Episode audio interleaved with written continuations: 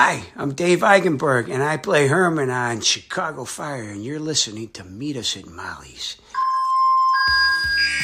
He's standing next to you, are you family? And to me, there's nothing more important. Not gonna be all sunshine and roses, but I can promise it's gonna be a hell of a ride.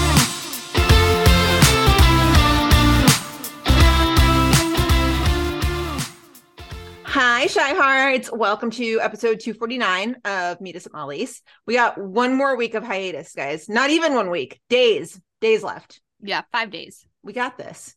We got we got this. We survived. On one hand, I miss them terribly. On the other hand, I don't know if I'm ready for all the heartbreak and pain that awaits us. Yeah, I'm like, and I guess I'm curious too, like, because this was what a three week hiatus. Are we gonna have another like long hiatus, or was this it? And it'll just be like a week here, a week here, a week here. Are we in for like at least one more hiatus? I think so because we have intel that episode 16 will air on Mar- in March, like at the end of March. Uh Is that 16? yeah, Oh, take take this take this with a grain of salt though because we could be completely wrong which means well no would that add up four straight weeks Hold on, I'm going back to double check something. Hold on, let's see here. Um, yeah, 20 March 22nd as of now is when episode 16 is going to be, which means there's definitely going to be a break. yeah so And then my guess is they'll go straight to the finale straight or pretty close to straight. yeah yeah that's just some rudimentary math take that all with a grain of salt obviously things can change. We were supposed to come back this week, we were they got pushed and they got pushed whatever reason. hmm Yep. Yep. So we're jazzing it up this week. We were just kind of like, what do we want to do? Like we talked about a different show last week. We we got our West Wing feels out For our patrons, for our patrons. Yes, we did that. Um, and then we were just kind of like, I don't know, like I don't like an, an old episode just isn't like scratching the it right itch. now. What do we, yeah, Yeah. what do we want to do? And so we decided to do our first ever mailbag episode. I honestly can't believe it took us over five years to do like a mailbag episode. I know, I know. Um, you guys have questions for us often, and and we love it. We totally love it. So, Oh, yeah. um, yeah, just decided to do it. Well, I think the reason we've never done it is because we figured like you guys don't want to hear about us. You want to hear about the shows. I mean, hey, we'll talk about ourselves though.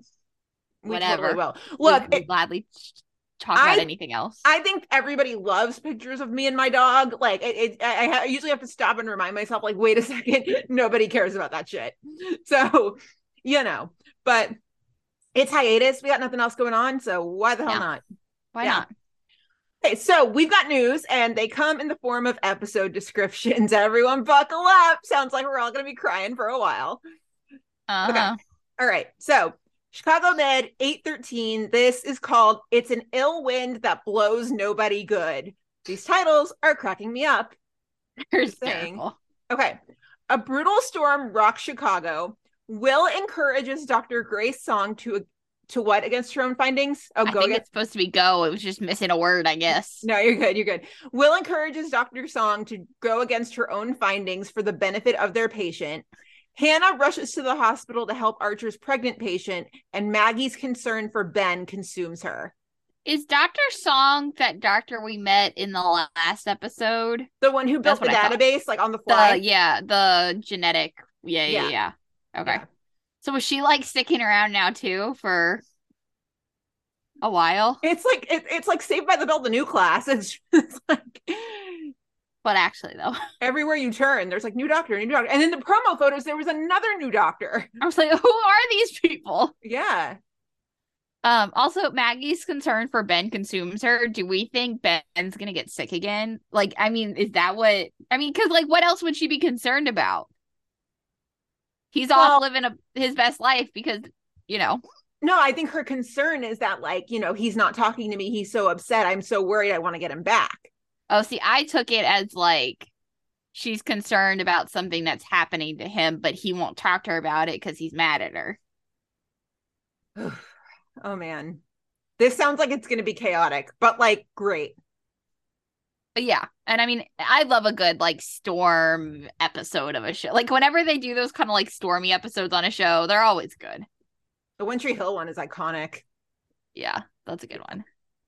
I guess now's also the time to mention that uh next week we we're gonna have Connor Perkins on the podcast. Yeah, speaking of new doctors, Yeah, speaking of new doctors, uh Connor plays Dr. Zach Hudgens. Um, he's gonna join us. We've basically bullied him into being our friend.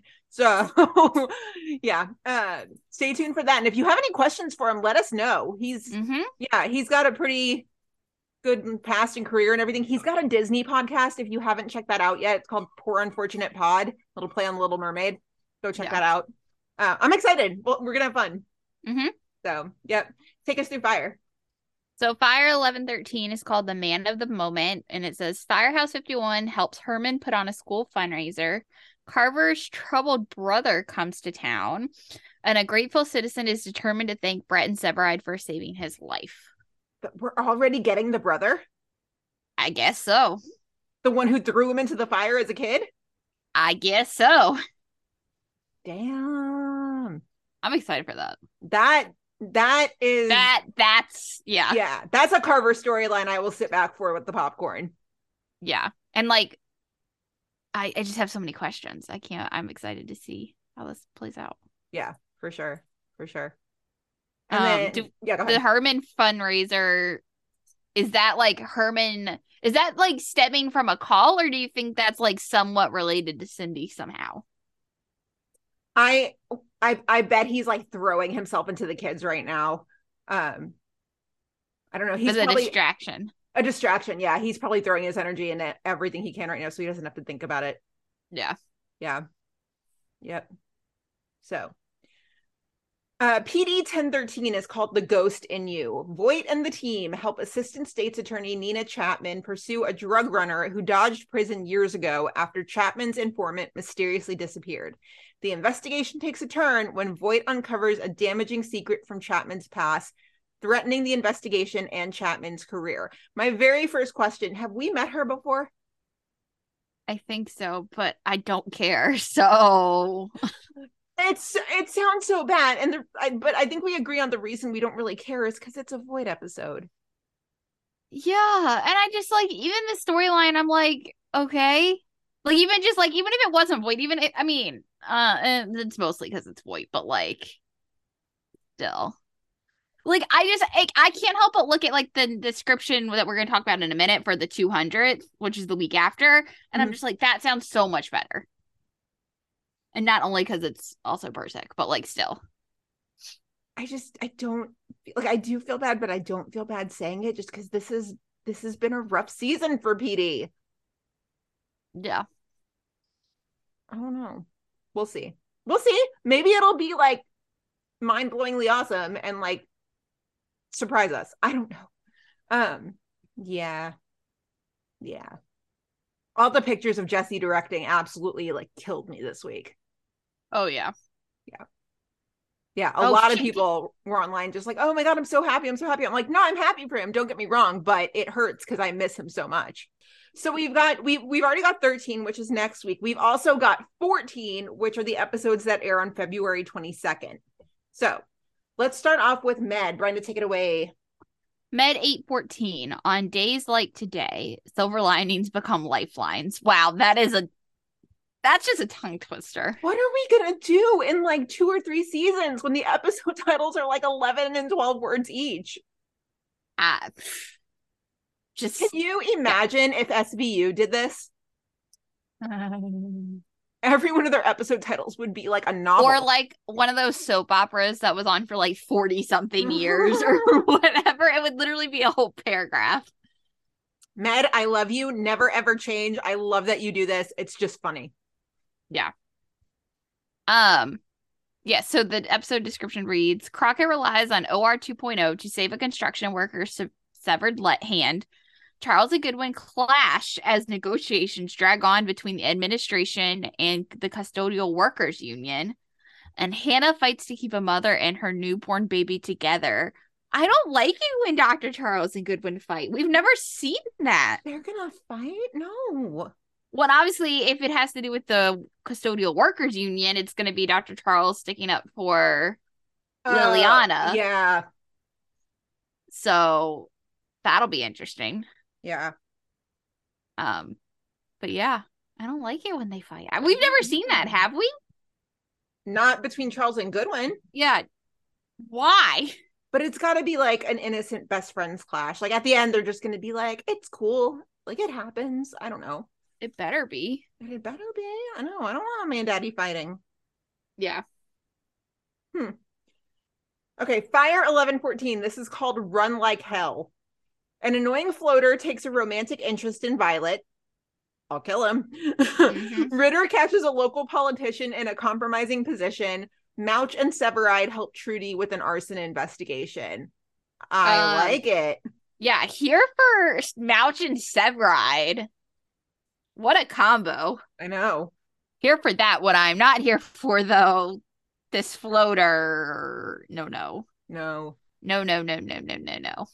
Uh, the promo photos popped up recently. Um, I think Wednesday night the prom- the promo photos for this one popped up, and I totally forgot the description. So I saw this guy talking to Violet, and I was like, "Who the fuck is this?" I was like, "If he so much as like does anything near her," and I was like, "Oh, he's the one who likes her, but she doesn't like him back." Got it. Got it. Makes Yeah. more sense now. I was relieved. Yeah. Yeah. Yeah. But I guess this is going to be, I mean, we don't know anything, but I'd assume this is probably the last episode with Taylor, right? That's what that's what I'm thinking. I would assume, hmm but I don't know. I mean, I don't, we don't know that for a fact, but I would just assume. Yeah. So I guess I'll be curious to see whether, depending on obviously, which we'll talk about it later, but I guess I'll be curious to see whether he actually leaves at the end of this episode or it's like a off screen, hey, Severide, blah, you know, blah, blah, blah, blah, blah. Like, you know, how the exit works if it really does happen at the end of this episode. Yeah. Yeah. See, we'll see. So, um, and then PD 1014, which is the 200th episode, so it's coming very soon, is called Trapped. And it says after a brutal shooting, Burgess and Ruzek find themselves trapped aboard the busy L subway train. As they piece together scant evidence, the team is drawn into a dark family drama. Burgess's proximity to the shooting triggers harsh memories. I'm not ready. I'm not ready, but I'm also so excited. Oof. This is gonna be so good. Oh, it's gonna be so good. I know. I mean, it's gonna hurt, but it's gonna be so good. Yeah. The only thing that I'm able to take comfort in with this description, because obviously, you know, our, our podcast little sister Lauren, um, she like she's already said she's like, I'm going to be a mess. The only thing that's like comforting me here is that even if she is gonna get triggered with bad memories, at least Ruzek's there. Yeah, I like the fact that it's like actually it seems like a Burzek episode and not Burgess with a side of Ruzek or Ruzek with a side of Burgess. Like beside, I mean, we don't really get like Burzek episodes that often. Right. So yeah, it's gonna be good. I'm not ready. But like I am I'm not ready, I'm but I'm ready, but I'm not ready. Yeah. Oof. Mm, Okay. So that's all the. Oh no, we don't. We, we have one more piece of news. Okay, we got one more piece of news. This one came from Matt's inside line, and this was an interesting question. I feel like this was a hard question that needed to be asked. Yeah. Okay, so the question comes from a a, a fan named Liz, and Liz said, "Will Chicago Fire's Carver ever have a love life?" I mean, if he sticks around the show, I obviously, I think, you know, obviously, but the answer is interesting. It's really interesting. Okay, so just like hold on, gear up for this one. Okay. Carver will definitely have upcoming love interest, including one who is a very familiar face at 51. This is a quote from Andrea. This, of course, will cause all kinds of intrigue at the firehouse. I'm gonna just say this once. If he touches Violet, I'm a riot. Yeah, too soon for that. Oh, way too soon. Too soon. Too soon. Too soon. Um. So then the answer is who is it? There's a theory floating around one Yes. Chicago Twitter right now that Seeger is coming back. That would be so interesting. Would be interesting. I don't know if I'd hate it, honestly. Me neither. I don't know if I would hate it. She's the only one that I could be like okay with it being.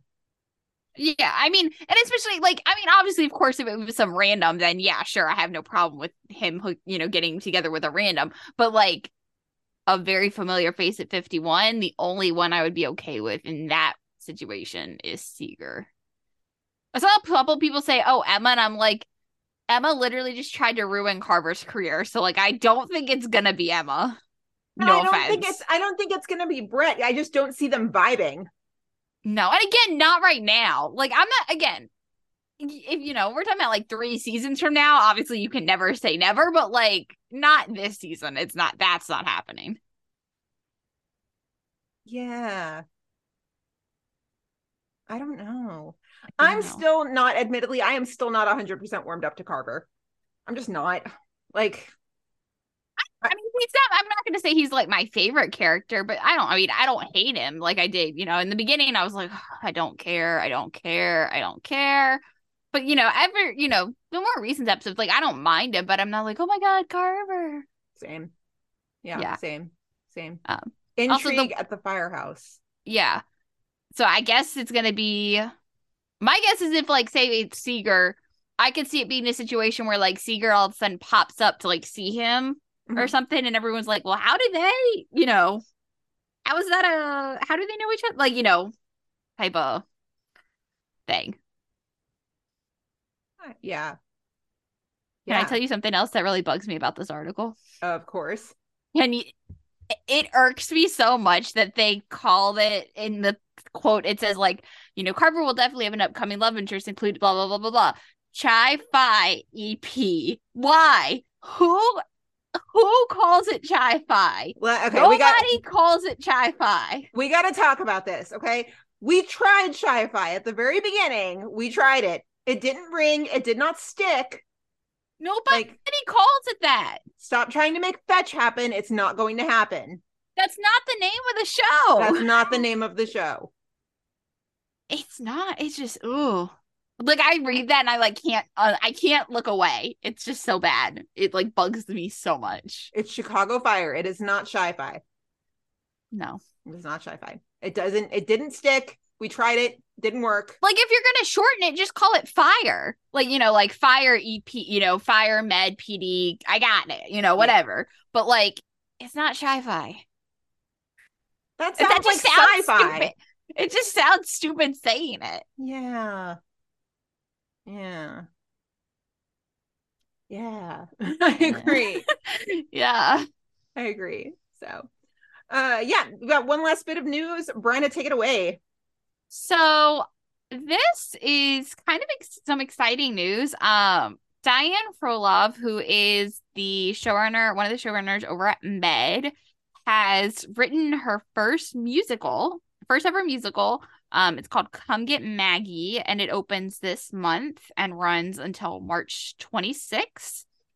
Um, set in the 1950s, Come Get Maggie is about Maggie, a brilliant young woman who feels out of place in the rigid social norms of the times and who finds love and hope in outer space. That just escalated quickly. It would be like an intergalactic love story. Um, and and then Diane, so there's a little bit of a med connection here because Diane, the director of Come Get Maggie, is Michael Pressman, and he's been a director and producer on Med. Um, and Diane, you know, in a statement, she said, you know, they'd become friends and colleagues, and so she sent him the book just to get his input. And he said that he wanted to direct it, which is very cool. Um, so yeah, and it's in LA. So yes. If you are in unfortunately- LA, yeah, we cannot go see it, unfortunately. Um, if it was just a couple months later, you could go see it. I could. But yeah, but it Yeah. sounds really cool. So, and it's just very cool that she's doing something different. Um, that's very cool. Yeah, that sounds really cool. Um, what we've heard is that she'd been, she's been working on this like since she graduated from UCLA, like Yeah, for a long a time. long, long time. So I love it. I love it. If you are in the LA area and you want more information or you want the link to buy tickets, send us a message. Or no, Uh, I'll put the link in the description, episode description. Oh, perfect, perfect.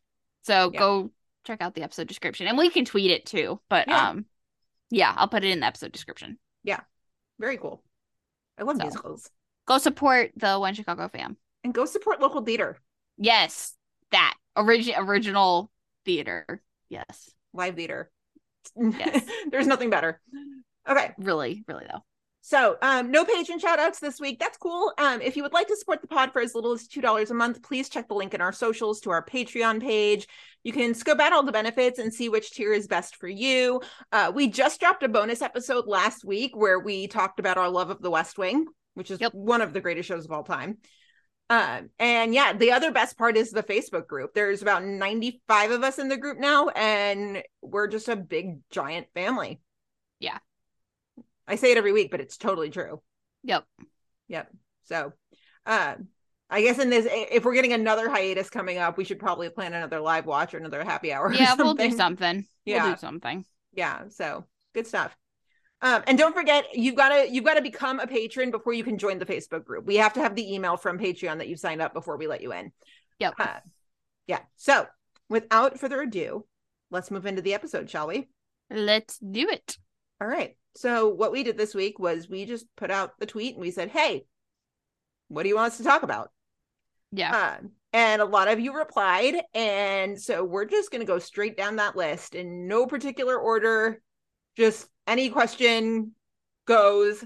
So, yeah, yeah. All right, let's start off. So Krista M, her question, and we got we got multiple versions of this question. Krista M said, "How do you think they will write Severide out?" It's so hard. I I don't know. I could see it being just like I honestly think it's gonna be just like a one-off comment. I think because it was such a shock and a, such a surprise. I could see them very easily, kind of like when Miranda had that absence last year. It was like an off, you know, screen comment that obviously eventually became its own storyline. But her actual exit was just like a Herman saying, "Oh yeah, she's in," or Bowden. I think it was Bowden said like, you know, Herman was like, "Oh, how's Stella doing in Boston?" And Bowden's like, "Oh, she's great." Blah blah blah blah blah. Like I just think because it happened so fast, I don't think we're gonna get like a whole exit right away. I think that'll come once he comes back, if that makes sense. Makes sense. Yeah. I have what I want to happen and what I think will happen. Okay. Uh, and so what I want to happen is it's literally something totally like benign and innocent. And they're like, maybe Stella's just like, oh, like Mama Sev had a surgery or something, or Mama Sev had like she like broke something and Kelly has to go help out for a little bit. I want Yeah. it to be nice and innocent like that, where it's just like, oh, okay, I understand that.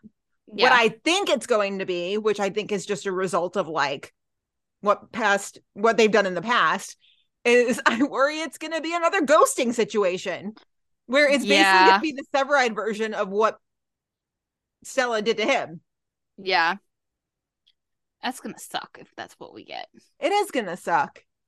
and I, you know, I like I want to give the writers some grace to a before, without you know, until we've seen it and to know how, exactly how it's going to go down. Obviously, you can't really say anything. Mhm. But even b, I tried. You know, it was like when Miranda left too. It's like this clearly happened. You know, with like moments to know they already had to rewrite scripts and blah blah. Mhm. You know, like it's such a big deal that like even if it's not the best executed, I still want to practice grace and give the writers a lot of grace because like this can't be easy having to take the person who's number one on your call sheet and just all of a sudden take them out for who knows how long. It could be throughout the whole season.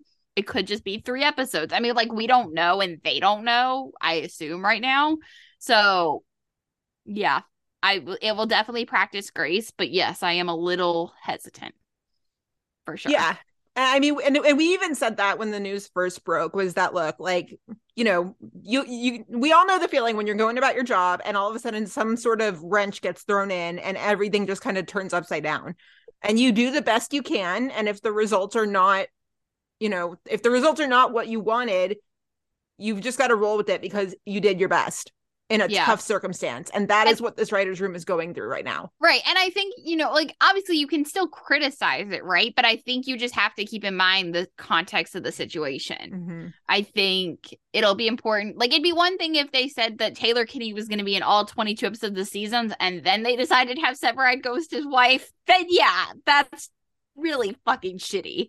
But like again, given the fact that they have to get Taylor out of there and they don't know how long, it's not like you could Mhm. say, "Oh man, Taylor just has to be gone for one episode." So like that's an e- easier situation to like just not have him be there for an episode. Mhm. But like they don't know. I mean, it, we're assuming it's going to be the rest of the season. Hell, it could be three episodes in the next season. It could be 20 episodes. You know, like we don't know at this point. He may not come back. Let's be Right. Completely transparent. Whereas, like, they knew with Miranda that, yeah, she was going to be gone for more than one episode, but she was always coming back. Mhm. Like, there was an end date in sight when they, like, wrote her out. It was an unexpected writing out, but they knew that there was an end date in sight for her return. Right. You don't know. And that's the thing, too, is like, they're doing the best they can with what information they have, but, like, they don't really have that much information. Right. So it's a totally it there is a little comparison to Miranda, but it's it's gonna be like comparing apples and oranges. Mhm. So yeah. Yeah. So Grace is the name of the game right now. yes, for sure. So the answer is I don't know, but I hope it's just like an off-screen comment because I'd rather them do like a Stella focused storyline that has nothing to do with Severide and just like have her make a comment about like yeah, like you said, oh, I went to he went to see Mama Sev, she had surgery, you know, like something like that. Mhm. Um, yeah, but I don't know. No. Take us to the Um, next one. So Burzex on Twitter said would like to hear more about Chicago PD's 200th episode. I mean, we don't know a ton, but I am very excited. It's hard to believe that they already hit 200 Mhm. Because we covered their 100th episode. So it's like crazy to think about the fact that, like, you know, because like when Fire was on, like, we didn't cover Fire's 100th. We weren't recording then, but we did obviously cover 200. But like with PD, we covered their 100th and we covered their 200th, which is like wild. Did we ever cover Fire's hundredth? Like Yes. over a hiatus or anything? Yeah. Okay. Good. Good. I'm Uh, pretty sure we did. Now I'm like second guessing myself. I'm pretty sure we did. do not judge us when you've been around for five years and change. You forget things. Yeah. Um so it's crazy and I'm glad they're getting like cuz PD's 100th episode was not that great. Oh, it was fine, but it was a crossover. Like they didn't get their moment to shine. It wasn't like- a proper hundredth. It was to bolster No. Fire. No. And so I mean, I don't think they're going to do it's not like it's I don't think the 200th it's going to be some like celebratory thing in terms of storyline. Seems like this way now. The 200th they're kind of leaning more towards like more depressing. Oh Mama. yeah, I, I didn't even, emotional. I didn't even think about that. That we got totally burned on Fire's hundred or two hundredth. No pun intended. No pun intended. Yeah, and like it seems like PD's 200th is going to be more emotional, but still, I'm just glad they're getting their moment as like their episode Mhm. versus like a crossover because like I thought that was bullshit. Maybe we'll get renewed that week. That would be nice. Oh my god, what Would you say? I said, oh my god, wouldn't it? Just you know, our schedules are open. NBC. Like we do this every year. We're just like, hey, whenever you want to get around to it, like I've got time this afternoon. I could schedule a meeting. Like Yeah, well, didn't they just announce that they renewed La Brea, or it's likely they're re- renewing La Brea for like a third and final season? yeah. So they Because did, of the they did writers' renew. Yeah, because of like writer strike. whatever's looming with the writers right now is that there could be another strike on the horizon. But from my understanding, it's like long on the horizon. Yeah, Like it, it right now, it's like a break glass in case of emergency. right. But they renewed it for like a fine. I was just like, if they're renewing La Brea, come on now. Yeah. Come on now. I mean, we know we're going to get renewed. We are. It's just, Yeah, I know. you know, it's just a matter A of waiting when. game at this point. And it's just frustrating because you're just like, dude, just do it already. Just do it already. Right. right. They're not going to not renew the shows. Plus, like, you can't cancel them because then I won't know what the hell to do on a Wednesday night or a Thursday night. Yeah. Yeah. Can't do that. like this week, even though the shows were reruns, I was just kind of like, so you mean that people do other things than watch Chicago on Wednesday night? Right. And record on Thursdays. I mean, yeah. What? what? Yeah, it doesn't compute for us. Does not. So, uh, yeah, I'm I'm I'm excited for the 200th. You know, I think I think my anxiety is a little bit under the surface just because I mean the, the that's how it's been with this show for the past like season and a half. Um, Yeah. and plus you just get so attached to the characters, you just can't help it. You're just like you know kind of anxious for them, and like I just want Kim to have like a spa day one day. Like, But actually, though, a self care day. yeah, like take a self care day. Like, just, yeah. Yeah. Yeah. So we'll see. We will see. Um, Aaron said, I want to hear all about your current thoughts on Burzek. Thoughts on season nine and what you think is in store for them for the rest of the season. Okay. All right. oh Okay. Um, man. I have a tiny bit of a hot take that I have said on the pod before. A tiny bit. Uh, but I've said it on the pod before is that I am thrilled that we're getting Burzek in the amount that we are this season.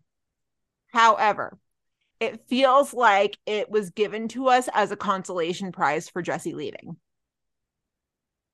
That's fair. But I'm not fair. complaining. Yeah, no. I think right now, I mean, granted, we haven't like we've had a little bit this season, obviously in the beginning, but like it's not like we've had like a ton, a ton, a ton of Burzek this year. But I mean, I like where they're at. Like, I don't have any, you know, no complaints about like where they're at. Mm-mm. Um, they're living together. I mean, you know, Burzek house, raising Michaela, like, you know, being there for each other, the birdhouse, like, I mean, you know, like all the things, like, you know, I guess I my biggest question is like to answer, you know, what is what is in store for them. I don't know. Like, where are we go? Like, okay, great, we're in a great place right now. That's awesome. But like, what's next? Right. Like there has to be like and I'm not even saying that like in terms of like a get them back together in a romantic I mean, yeah, sure, would I love that, obviously, but like you where are we going? right and like they, they don't ha- they don't necessarily have to get married or anything for no. to be like fulfilled but yeah it's it's the, the yeah it's got to go somewhere right I'm like just not, I'm not even saying they have to like it has to lead to them like getting back together by the end of season 10. Like I'm not even saying that. Like I just want to know like okay, great. They're raising Michaela. They're working, you know, they're living together. They're co-parenting great right now. Like things are great. But then so what's the net like what's the next step? Like what's the next storyline even for Burzek? Like I don't know. I want to see i want i want to see her call adam dad and i would i would love to see which could be a pipe dream i would love to see adam adopt mac Yeah. but I then it begs and the I- question Go ahead. can he can he even adopt her if if they're not even married I think so. I don't think you have to be married to adopt children together and a child I'm a together. family lawyer. I got out of that. Um, it ran like the wind. Yeah, and I think it would be interesting to see like if she calls Adam dad, like what feelings that brings out in Kim. Like, you know, because I have a feeling it probably, you know, given that Kim has chosen Adam to be this like guardian person, parent figure in Michaela's life, like, but she didn't pick him to be her dad necessarily, you know. Yeah. like what would like would that bring up any complicated feelings for you know and would it make burgess examine things again differently like i don't know i just and i don't even know like it doesn't matter to me if we don't get that but i just where are we going That's a Miranda question. I'm gonna jot that down. That's a that's a good Miranda question. like where where are we going Yeah.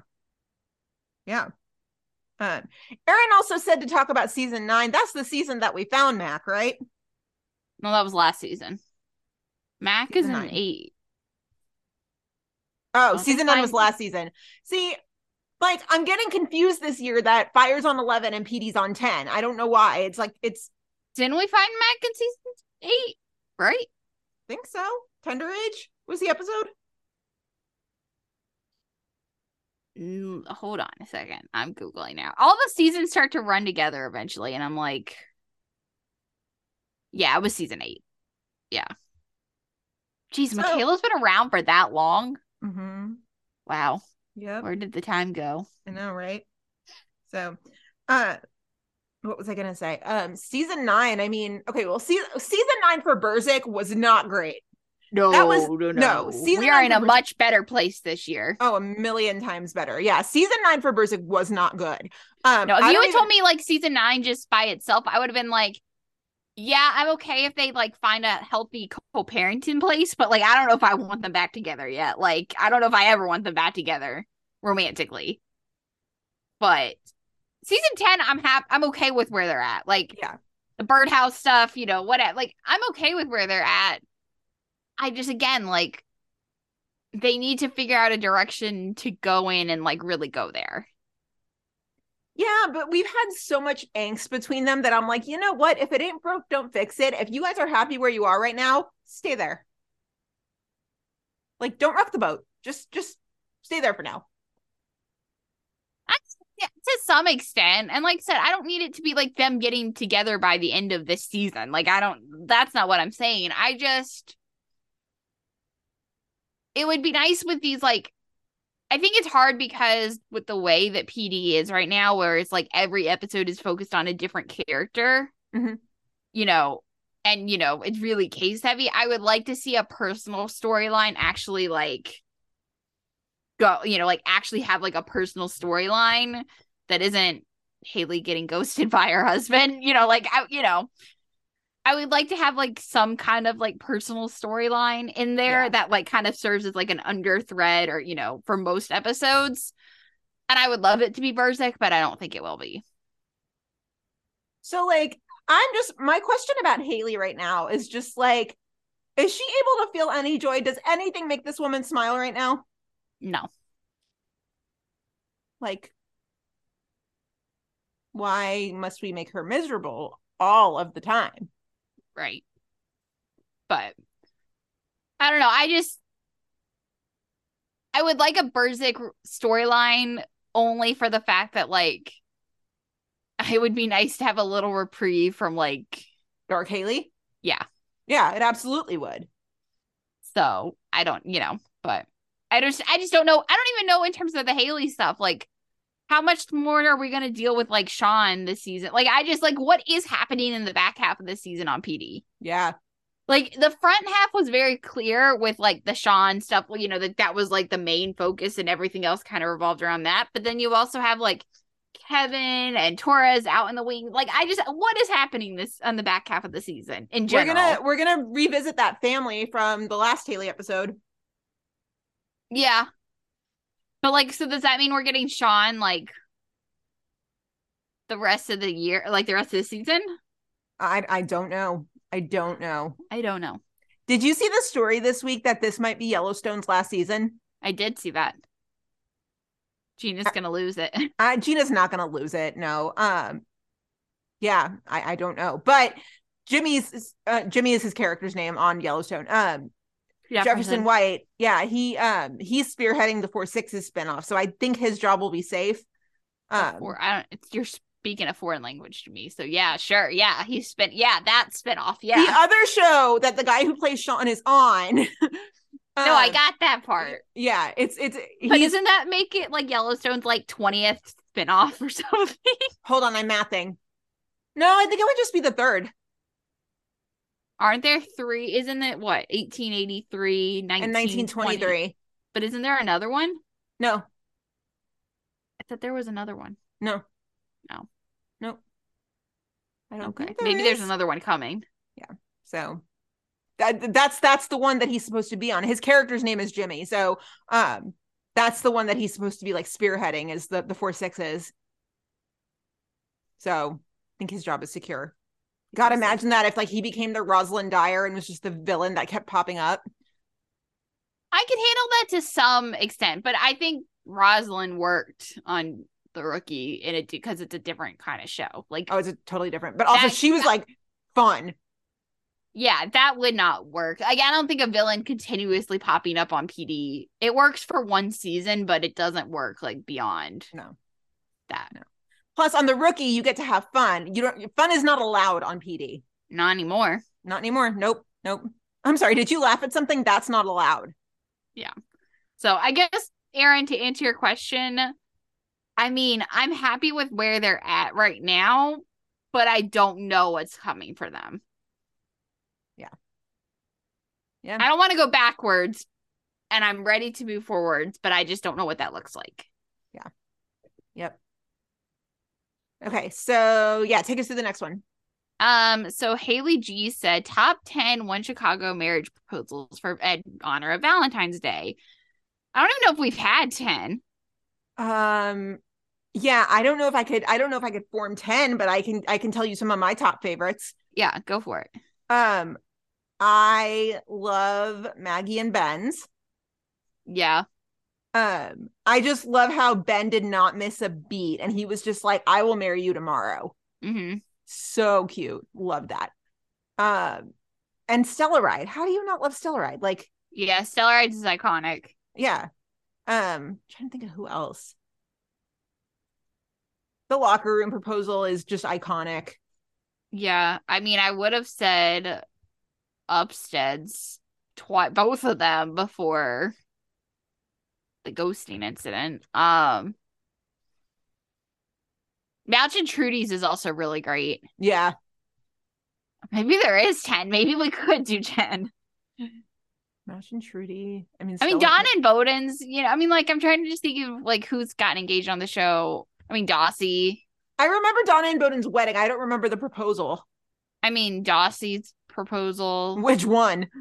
That's what I'm saying. Um, I'm just trying to think of who else got engaged on the show. The rooftop one was pretty cute when she was drilling.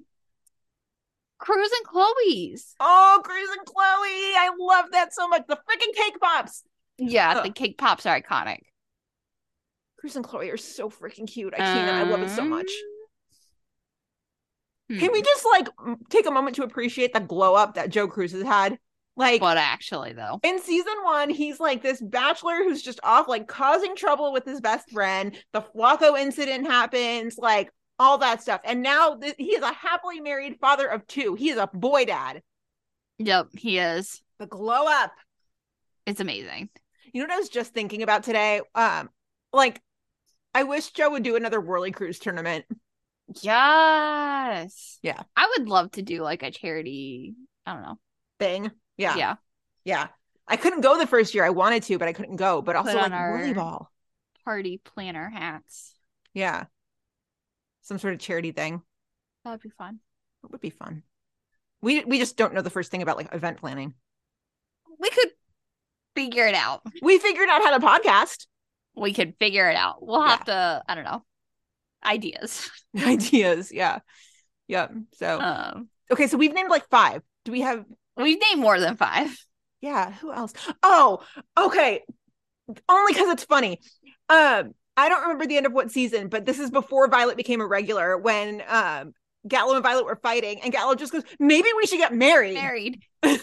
yeah. Uh, that's the end of season eight. So funny. That one is, uh, yeah, that's like iconic. That's Yeah. a great. I know, you know, Violent Gallo, but like that's a great Violent Gallo moment. That was funny. That was before we knew Hawkins. You know, we were all on Yeah, the yeah, yeah. I can appreciate Violet- Violent Gallo in season eight for sure. yeah, yeah, I mean, the gym scene is still great too. yeah. That's still a great scene, but like, yeah. Just I'm thinking how many others. Um, I'm trying to think of who else has gotten engaged. Will and Natalie. Oh yeah, That wasn't the proposal was not nearly as good as that wedding scene though. And even like I'm thinking about like Ethan and April's. That was an off-screen proposal. We didn't see the proposal. No. I feel like the proposal happened like six different times because they kept fighting. Yeah. Yeah, But yeah. wasn't I mean, yeah. yeah. Just trying to think. Like who Are, I didn't think there were ten, but now I definitely think there's definitely probably right at ten. But Did Dr. Charles ever re-propose to Cece before she died? Don't remember. For some reason I feel like he might have, but I could be very wrong on that. Yeah. Hmm. I don't remember. It's a good question though. I like made us go back down memory lane. Yeah. Love it. Love it. Yeah. Okay. Amani. Next up. Amani said, talk about the lack of details on Stella's childhood. What do you think her childhood was like? Also, the fact that an article came out saying something about Stella's past within the CFD comes out and tests Stellaride's relationship. Do you think it has to do with Carver? Ooh, we gotta talk about Okay, this well, there's two- Carver two- stuff. Yeah. Two different. Two different. We're gonna tackle that first, and we'll go back to her childhood. Um, let's make a mark of it because I definitely want to. I definitely want to talk about that. Um, so what do we think Stella's childhood was like? All we know is that Stella's parents are dead. She's an aunt. And she has an aunt, and that's like her only family. Yeah. And she she at some point in her past was an addict, Mm-hmm. And then she was married. and then she was married. I thought the addiction was while she was with Grant. I think it was. And maybe like partly, you know, I don't know. I think so though. So I think the biggest question is when did her parents die? Right. Was she a foster child? Like a you know. But I feel like we would have I don't know, there's so much like like Amani said, there's such a lack of details that like I feel like she if she had been in foster care at any point, I feel like we would have heard that, especially when like we learned that Gallo's parents died. Because mm-hmm. remember, Stella's the one that like read the article and you really kind of first figured it out, and then she went to Casey about it. But like, I don't know. I just feel like we would have known that part of it if she'd ever been in foster care. Yeah, So I maybe like they didn't we'd know by die until she was like older. yeah. I don't know. I don't know either. It is kind of crazy that we don't know that much. It is. Like I've never really thought about it. I mean, I know that we haven't really talked about like a ton about our past, but like still, like For when you think about it, it's like For oh, how long Miranda has been on the show, it is crazy that we've gotten just like crumbs. yeah, I think she mentioned like once in passing that like the reason she became a firefighter is because she was in an accident and like seeing the firefighters who saved her made her want to do it. yeah. I But, like, just That's it. yeah, Yeah. I will say it's the one thing that I loved about um like 911 is that like I love the begins episodes. Like I always think this is just so well done. Mhm. because you get to see like where they, you know, how they got to where they're at now and like a lot about their past. And like I know Fire would never do something like that, but I just wish we would have more details. Yeah. Yeah, because it, it explains a lot about the character. Mm-hmm. Mhm. For sure. Yeah. Oh, yeah. We just there's just so much out there. That's a Miranda question. It's just kind of like, what do you think? Yeah. Um, yeah, the theories are endless. So Mm-hmm. okay, this this Stella and Carver stuff, we've got to just uh, address this. Okay, it's been gaining traction, right? There's concern amongst the fandom. Uh, there's even, and then the only reason I'm like, no, we've got to talk about this is because my own mother is worried about this too. Is that with Severide taking an absence, Yeah. That there's gonna concern that they're going to put Stella and Carver together. I don't think so. I will barf. I think the only way they would ever even consider doing something like that is if they know that Taylor's never coming back. And even then, I don't think that's going to happen for a while. But, like, you know what I'm saying? Like, if they know that Taylor's not coming back, okay, maybe in a season or two, you know, once, you know, I'm not even going to go there because I don't want to think about that. But, I like, so concerned right now that like this portion that we're talking about right now is going to be replayed on the pod in like two or three years, and it's, It's going to gonna be, be us so bad. like Stella and Carver are so great. Like, please no. But yeah, I mean, I just I don't know. I don't think it's gonna happen right now. I think that would be a bold push for them to rewrite, like take a happy married couple, and then just because Taylor's gone, all of a sudden they lean into Stella and Carver and like Would it break- though? Would it though? Would it though? Think about Casey and Brett, Yeah, but Gabby or no, and- not even Casey and Brett. Think about Dawsey and Brett. But that's different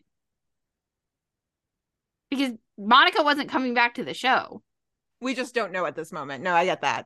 Right. Monica was like, um, she wasn't coming back. Like she was, we already knew she was gone before Yeah. they like did anything with Matt and Kate. And that's what I'm saying is like, I just don't think like, I mean, if they know that Taylor's not coming back this season, but say he's coming back for, you know, the beginning of season 12, then like that would be a bold thing for them to do to like lean into Stella and Carver and then have Stella's husband come back next season. Like, you know- like, you know what I'm saying? Like, That would while take us. he is still on while the presumption is he that Taylor is still on the show, he's just gone for however long. Mhm.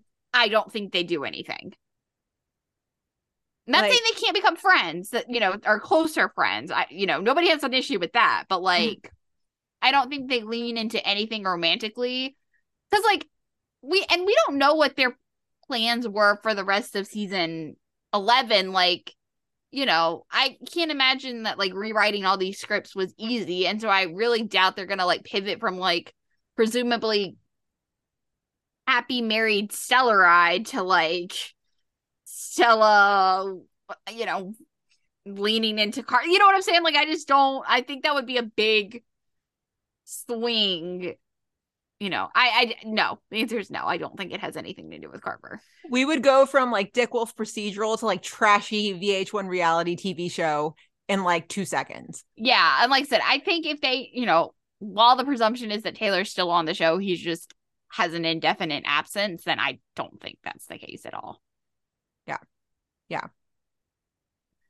It, it, it just it's just it's gaining traction and it's concerning me. And then when the promo photos dropped on Wednesday and you see Stella and Carver, I was like, oh no, oh no, no, no, no, no, no, don't do this. Yeah, I mean, because I think like you know, I don't know. I I just I think if they weren't married, they would definitely. And I think if they weren't married, maybe they would lean into it a little bit more because like then you play up like a love triangle type thing. But she's married. Like I don't think even you know I I don't see any of these shows ghosting okay, but like I don't see any of these shows have a character like cheat on another. Like that would like that would be like We've never had an instance of cheating on any of these shows how from like would a we ever like character. that character again? Right, right, exactly. That's what I'm saying. Mhm. Is like it's the one thing when you're in a love triangle because like you're technically all single, Mhm. you know, and then you play up a love triangle, but like not while she's married. It's not happening. The ghosting, like, can we stop? I mean, I can't say anything about the ghosting. I mean, you know, and I don't think they would, but like, it's just there's so many unknowns. We don't know. Yeah. We just don't know. We just don't know. And I mean the the line on Namani's question, um, where you know they say basically that an article came out saying something about Stella's past comes out and it tests Stellaride. I'm willing to bet that that has completely changed now. Yeah, for sure. Yeah, And even then, even if that has, even if that part of it does have something to do with Carver, you can have that storyline and not have it be romantic in any way possible. Yeah. Like just because, I mean, because that's not a secret. We all know that Stella and Carver knew each other in the academy. Mhm. So you can have something have happened to them in the academy or whatever and have a storyline like that. But that doesn't mean it has to be romantic. Right. I mean, so that part still could be correct, but like I don't think it means that there's something romantic happening between them. The world may never know. Yeah. Don't know. Um, next question. Helene said, since I have Helene? from credible Called my ass out. yeah, since I have it from credible sources that you are the only Pod Squad member who hasn't watched Timeless, and knowing that a small group of your Patreon members are either obsessed with the show or about to be, when are you planning to address this blatant hole in your TV knowledge? Yeah, even like some of our patron members over this hiatus started their own like rewatch or first time watch. Like they had their own like Zoom chats and like yeah. It the timeless obsession in the Patreon group is like real. is real. even in the pod squad, it's real. Okay. Except for Gina. Except for me. Okay, so in my own defense, I've tried Timeless. I tried it. Bryna was we watched to this. one episode. we watched more than one. Maybe two. No, it was like three, I think. Oh. It was a long time ago. I don't know. It was five years ago now. Jesus, yeah, 2018. 2018. Yeah. So so 2018, I fly up to DC for the weekend, go visit Bryna, and Bryna's like, we've got to watch Timeless. And I'm like, okay. And it's kind of in limbo, is the only reason I'm iffy. I'm like, okay, but it's like it may not get renewed. It might. I Yeah, season two was yet. airing. And Yeah. yeah. So we watched like two or three episodes. I tried when I got back and I was just kind of like, let's just see first if it gets renewed or canceled. It got canceled. So I was like, I don't want to get invested if it's just going to like be taken away from me. But, but, But they did a TV movie they have to wrap things up, and it's so good. and the whole pod squad is indeed obsessed with timeless. Our patrons are obsessed with timeless. Um i have been told so much about lucy and wyatt. Maybe Gina, we should do a Patreon bonus episode and like watch it, like do like a live one of those like live watch things, or even I'm do like a. Patreon live watch, and so you can watch it again. i'm down i'm down i mean We'll do it. We'll do it next hiatus. We'll do it. so uh we did want to do a tv roundup with this episode we kind of slipped our minds but that's okay but i'm in the middle of watching like two or three different shows right now but i'm going to make this promise on the pod to our patrons and all of our listeners i'm going to make this promise that i'm going to watch timeless this year It is a very short watch. yes The Yes. first step season is 16 episodes. And the last season is 10 plus two episodes, which really like one TV movie. So it's like 28 episodes. okay okay You can do it. I, I'm making the promise right now on the pod. I'm going to watch Timeless in 2023. Yes. Yes. There. There. Helene just we saw are the gonna bus, kickstart and, it. like threw me under it. We're going to kickstart it in the patron group. We're going to watch, we'll do like a live watch or a patron bonus episode or something for yes. sure. Yes. Yes. Yeah. Um, I will. I'll rewatch. Like, I'll rewatch the pilot since I've already seen it, and I know our. I know the patrons who are doing the timeless group right now. Like, they're they're well past it. I don't want to like slow you guys down at all. So, um, why don't we just do it where you know maybe the patrons can tell us what episode they're at, and then I can just catch up. Yeah. Or I mean, we could just do the pilot or, you know, whatever. I mean, we could just do the pilot if we wanted Mhm. to. Either one. I don't know. think anyone's gonna in our patron group is gonna say I don't want to rewatch the show. You know, like I, you know, Mhm. I think they would all be down to like start again or rewatch the pilot or whatever. Yeah. So So very funny. Just I, I laughed so hard when I saw the question. I was like, oh god. yeah, yeah. The bus was there, and Helene was just like, I'm gonna just throw Gina under it. hmm very funny though but i will watch it this year so Yeah. Mhm. Uh next up we've got natasha. Natasha said i've been trying to ignore hints and maybe i'm just misreading things as i watch but could there be a lot of exits on fire coming up like what happened on med? I feel like we're getting little things off of herman's story like is cindy's illness setting it up for him to leave? Is there foreshadowing in brett's stories? Then there's two and i'm such a fan that i can't even say with names but let's say if one for whatever reason and it's fine but if one didn't come back would the others in the ship stay or would they go? I'm gonna guess that natasha's referring to stellaride there uh, yeah. um i am not as concerned about fire exits as i am about pd i feel like Interesting. I feel like the Jesse one was just the first. I feel like, and maybe this could very well just be anxiety talking, but I feel like we're, I feel like that was just kind of the first, and they're gonna like fall like dominoes. I could be extremely wrong though. Interesting. I'm not necessarily worried about fire, but if I had to place bets, I'd say that I would bet someone from fire would leave before PD. That's fair. But I also think the thing is, is that like, again, with the whole Taylor situation, like they could have decided they were going to go one way with the Herman and Cindy storyline, and Mhm. then because of Taylor's situation, like gone drastically different way. Mhm. Like we don't know. Um, even with like Brett's storyline, like yeah, she re- we've been complaining that she hasn't really had much of a storyline, but again, Taylor's absence frees up a whole lot more space, you know, in episodes for, you know, a potential Brett storyline. Um so and then with Taylor we don't know and you know, obviously we want him to come back, you know, whenever he's ready to come back, but we would respect his, you know, choice if he chooses to leave for good. Um but so Yeah. I don't, you know, if I had to bet, I would say, you know, Taylor, obviously, but like, and again, I would say someone from Fire more likely than PD, but I don't see anyone else really leaving Fire right this second. No, I think I'm not going to speculate on Taylor because that's just personal thing he's going through right now. I'm not worried about Miranda. Uh, Oh, because no. my understanding is that they're both number one on the call sheet. Like they're one A and one B. One, yeah. Yeah, that's my understanding. I'm not worried about Miranda. Um, also because I mean, Stella doesn't need a man to s- tell stories and and and be a badass in the CFD. For sure. Yeah, so I'm not I'm not worried about Miranda. I think if anybody is likely to leave Fire, it would either be Eigenberg or Kara. Yeah. And And, the even then, reason- I don't see them leaving, but Right. like, if you know, their storylines, I think definitely could set up a exit should either of them want to leave. right, right. That's the Um, only reason I worry it could be the, either one of them. But yeah, I think what you know Natasha's saying is, I think a fear, and especially what we've had lately, is like one half of ships exiting, and then it ruins the ship, and you Mhm. know, it, like characters that are married all of a sudden have to get divorced, or like um, you know, or they ghost their other, you know, like whatever.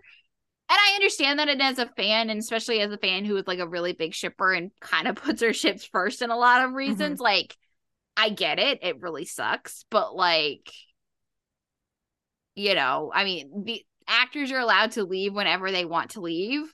Um, assuming it's their choice, obviously, but like they're allowed to leave whenever they want to leave. And I wish if you know any actor chooses to leave, even if they're in one of my favorite ships of all time, I would respect that choice. Mhm. Yeah, it's gonna suck, but like, you know, I would respect that choice a hundred times out of hundred. So Right, right. Uh, yeah. Um but actually but again, I mean, that's the risk we run when we're 10, 11, 8 seasons in. there's right? gonna be more. I, I mean, There's- like Eh, whether they happen this season, next season, two seasons from now, there's gonna be more exits of people that we love. There just is. I mean, think about it for a second. Like think about Grey's, okay? We're in what, season 19 now? Yeah, we're down- Meredith just left the show. Yeah, we're down to two original characters out of that 19. The fact that we've still got two original characters is remarkable. Yeah, for almost sure. 20 years later. for sure. Yeah, I just there are definitely going to be more exits. It's just a matter of when Mhm. and who. And it may not be right now. It may be years down the line, but it's Right. going and I to mean, happen. it could be. It could. They could all. This entire cast could stay the way it is for another ten years. oh, I would be I would be so happy. Well, we don't know that, but I mean, you know, but we could also have another character exit every year. You know, for the next ten years. Yep. We don't know that, but yeah, it, it's more likely than not we're gonna have more exits as the time goes on. But it's just that's like you said, it's what happens when you have a long running show. And it sucks every time. I mean, For I'm not gonna, sure. yeah. I'm not going to sit here and be like suck it up. It sucks every single time. Right. And then obviously, you know, as long as they're not killed off, then the, the door is always open for them to make a return. Yeah, as long as we don't drop a theater on their head. Yeah. Yeah. Yeah. So. Just gonna Um, the game. So, kind of going off that a little bit, Arthur said, I know this pisses people off, but what do you think Cindy's Herrmann's prognosis is? I don't think they're dumb enough to kill her, but it will likely be tough. Right now, my gut says they're not going to kill her. Yeah. And I- even, and again, even if they had planned to, again, with the shakeup that they had this year, they could easily reverse that. Yeah. Um, so I don't know. I my gut says they're not, but I definitely don't think it's going to be an easy battle. Obviously, Right. No, not at all. It's almost like uh season eight of P- PD when the season seven, when the pandemic cut it short. yeah, season seven. We've got a theory that the pandemic pretty much saved Jordan Atwater's life. We don't have anything concrete to back that up, but that's kind of the theory is that, you know, if they had let the season play out, Jordan probably would have died. Yeah. Yeah, So it could have changed, but my gut says that I don't I don't think they're gonna kill her. yeah, I don't either. So Devaney says, Who from the current OC cast would you invite to a dinner party? If you could pick okay, she's got two here. If you could pick a character-centric episode to direct, who would you pick? Okay. So who from the OC cast would we invite to a dinner party? Now Hanako, oh Hanako, of course, of course. Hanako. Yeah. Um, Hanako for sure. Nick. Um, yeah, your fave. he's funny and like really Um, nice. Patty. Patty. I mean, all of them, let's be real. All of them are Yeah, no, a- absolutely all of them. But like my top. yeah. Well, wait, Nick wouldn't be in your top, would he? No, he would not be. You do your top and I'll do my top. Okay, Hanako, Nick, Patty. Are we doing like five? Yeah, let's just do five. Okay, Hanako, Nick, Patty. Um, current OC cast too, so it's not all time. Okay, okay. Thinking, thinking, thinking, thinking. Um, Steven for the career stories, Okay. but I'm torn between him and Oliver. But Or Oliver was on the West Wing, but Weber was on a Sorkin show too. Well, then you got Epatha thrown in there too. Yeah, dude. I could literally do a top five from each show. Like, let's be real. Yeah, like I'm torn on that fourth one. And then who would I want as a fifth? Hang on. Miranda, because she's a blast.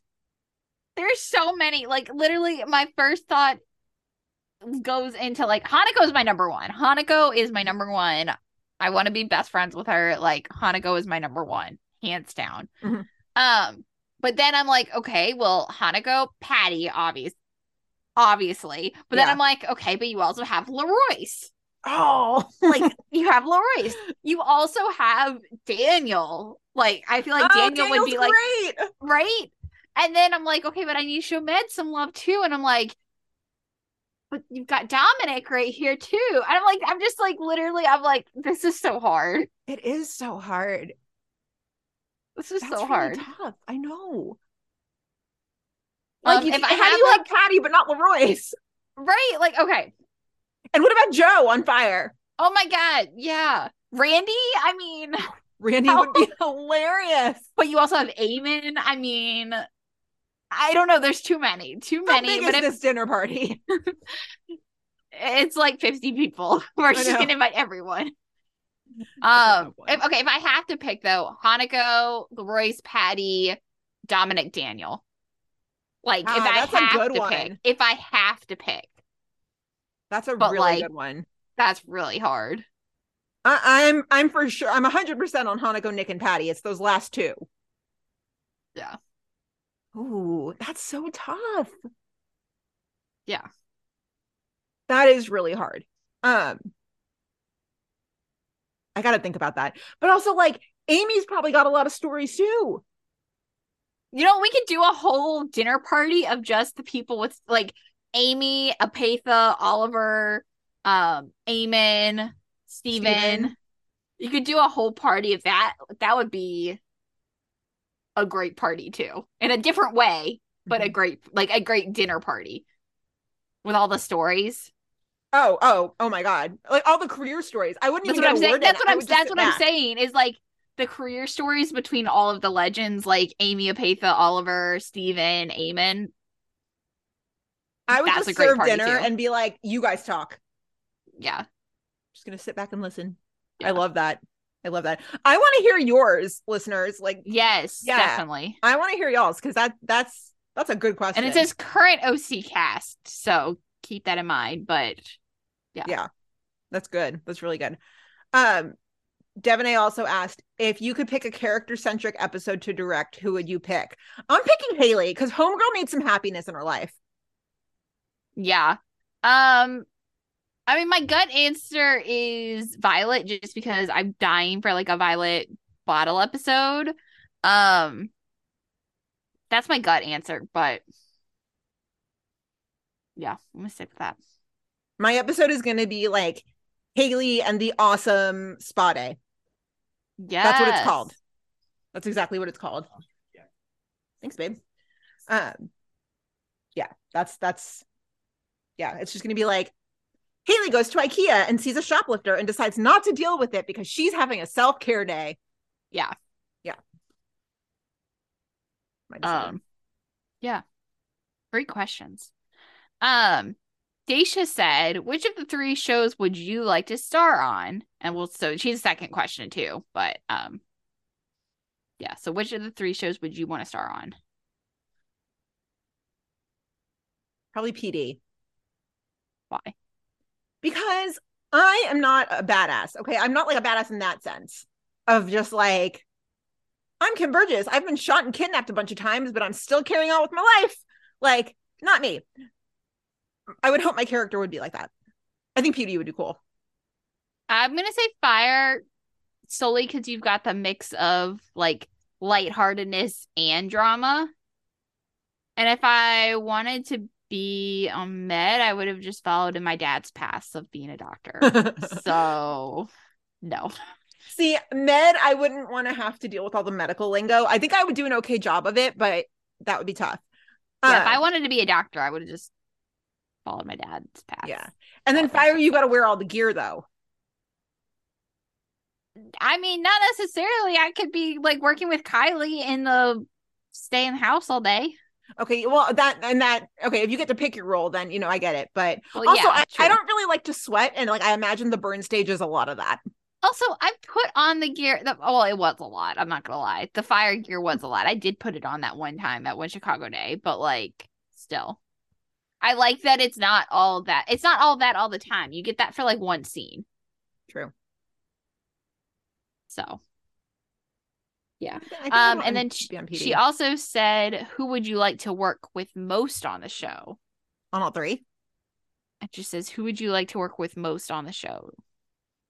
Oliver, because I want to hear about stories about the West Wing. um, I mean all of them, obviously. Um, I'm gonna go completely different. I mean, because the my number one answer to all these questions is Hanako, but like I'm gonna go Christian Stolte because like Hmm. he's gonna crack me up and it's gonna be hysterical. True. Like that would just be like a day of like fun laughs. Well, and plus, if you're if you're working on the fire set with Christian, you're gonna get the best of everybody else too. You're gonna get Joe. You're gonna get Eigenberg. You're gonna get. You're gonna you know- get Alberto and Yeah, Daniel. Yeah, yeah. I'm Smart gonna go choice. Christian. I'm gonna go Christian. that's smart. That's smart. I could hang out on the med set for a day. I think that would be fun. Yeah. Yeah, I could do that. I like it. I like it. Okay, Allison. I love this question. Okay. After listening to part of Jimmy's Ask Me Anything episode, do you think tickling is non consensual?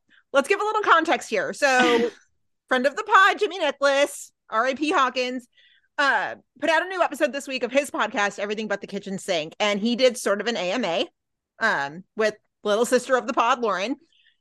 And what came up here, um, some of his listeners um have no filter, basically. No. There was a there were multiple questions actually asking Jimmy if he was ticklish, which like you guys boundaries, Yeah. boundaries. Um and Jimmy brought up a great point, and he just said it in the podcast. He was like, tickling is the most non-consensual thing ever.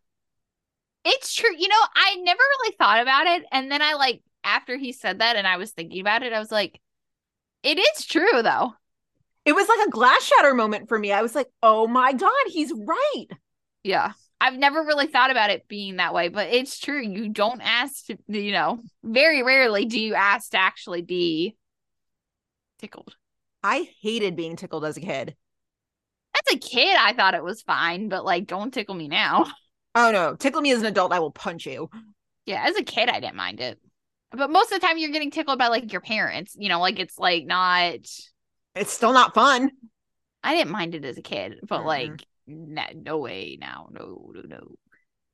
My niece hates it too. And I'm like, oh God, that makes so much sense. That Really? was like a moment of clarity. I was like, I've never heard anybody phrase it that way. He's completely right. Yeah.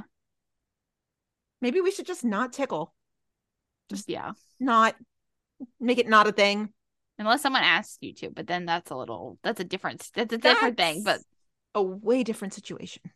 it is, but that's the only time it should Yeah. be done. Yeah. Good Yeah. question. I enjoyed that episode. Minus That the part where he told us to fuck off. Yeah. That was hysterical. I love that episode. It was funny. That it was was really funny.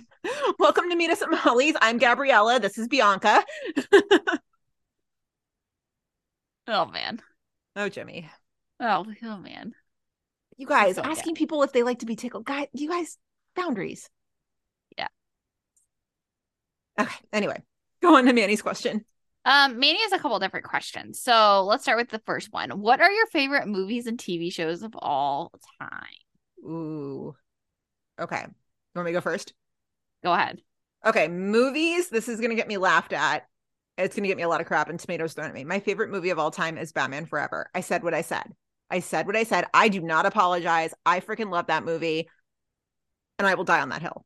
I've never seen it, so It was pretty much. It it came out like maybe two I mean, weeks before you were born. I know what it is, but I've never seen it. Um, a lot of people say it is the worst Batman movie. It is not. It is not. It is like the third or fourth worst. Okay. Batman and Robin was terrible. Batman versus Superman was terrible. And then maybe we can make the case that Batman Forever is like the third worst. But like, try making that argument to an eight year old. Okay. I was eight when that movie came out and I was just kind of like amazed by the colors and it's just kind of stayed with me ever since. I just googled it because you said it came out. I didn't know it came out in June of '95, but oh, like literally two weeks before you were born. June sixteenth, nineteen ninety five. It No, four like four days before. days. Yeah, Yeah. it came out in different place. You know, the premiere was two weeks before I was born, but yeah, I will die on that hill. I love that movie and I got a lot of shit for it. I don't care. I don't care. Don't even care. Um, that's my favorite movie of all time. Yeah. Um, favorite all-time TV shows, obviously One Tree Hill. Um, and West Wing. I'll throw West Wing on there. Hell yeah. Yeah. You? Um, so my favorite movie of all time is I'm not a big movie person. I feel like I need to preface by saying that. I'd much rather watch TV than movies. However, my favorite movie of all time is Step Up, the first one. Ah, with Channing Tatum? And Jenna Dewan. Yes. Oh. Yes, I can quote that movie basically, like the basically the whole movie. It's a little tainted for me now that they got divorced. It's a little tainted Little for me, but like I still love it. I still love it so much. Those step up movies are damn good. Mm, the ones after that are they're okay, but Let me clarify. Let me clarify. The dancing is damn Oh good. yeah, yeah, yeah, yeah, yeah, yeah, yeah, yeah. The dancing in those movies is incredible, Plot acting, not so much. Dancing, incredible. and I know that about the first one too. Like I know the plot is not that great. I know that the acting. That was like right when Channing was like, you know, becoming a big star or whatever. Like I got it, but like I love that movie so much. Um, favorite TV shows of all time. I would say obviously The West Wing. Um, I Never Have I Ever is like one of my favorite TV shows of all time. Um, I like go back and forth on well, Elite seasons one through three, not seasons. I don't recognize four. It ended after three for me. And I go back and forth on like whether I include like Glee as like a favorite TV show or like a most impactful TV show because I definitely it's definitely the most impactful TV show on my life. But it does not hold up. and it like it just does not I don't know. I go back and forth on whether I would consider it like a favorite. I might Um, actually add to my favorite list. I might add La Casa. It was just so up- brilliantly yeah. executed. La Casa's up there too, but like Elite for me is like up there more than but like Elite one through 3 Mhm. Four four is we trash. just we don't talk about. and I haven't seen that. five or six, so like I don't know, but like it's four is trash. So one through three are like wow. Mhm. Uh, but Never Have I Ever is like way up there for me too. I love that show so much. Would I like that show? I, I think so. I I'll put it this way. I don't like comedies. You know I don't. I'm not a big comedy person. I wa- I've rewatched that show so many times and every time I watch an episode I laugh out loud like still. And I've seen those episodes like a lot. Mhm. And I still laugh out loud. I think it's so funny. It's really good. I'm really I'm sad so they have one more season um this year whenever it comes out. It'll be their fourth and final season. And I'm sad that it's ending because it is one of my favorite shows of all time, but I'm glad they're gonna go out like on their terms. Supernatural's pretty up there for me too, though. I don't know if that cracks the list, but it's like I I said, Glee, like I don't know, like I said, Glee is definitely my most impactful show. I go back and forth on whether I consider it like an all time favorite. Because it does not hold up. I mean, One Tree Hill is on my list just because of the impact it had on me. Right. For sure. Um but yeah, Glee would be up there too if we're talking about impact for sure. Glee's my most impactful show. Yeah, yeah, definitely.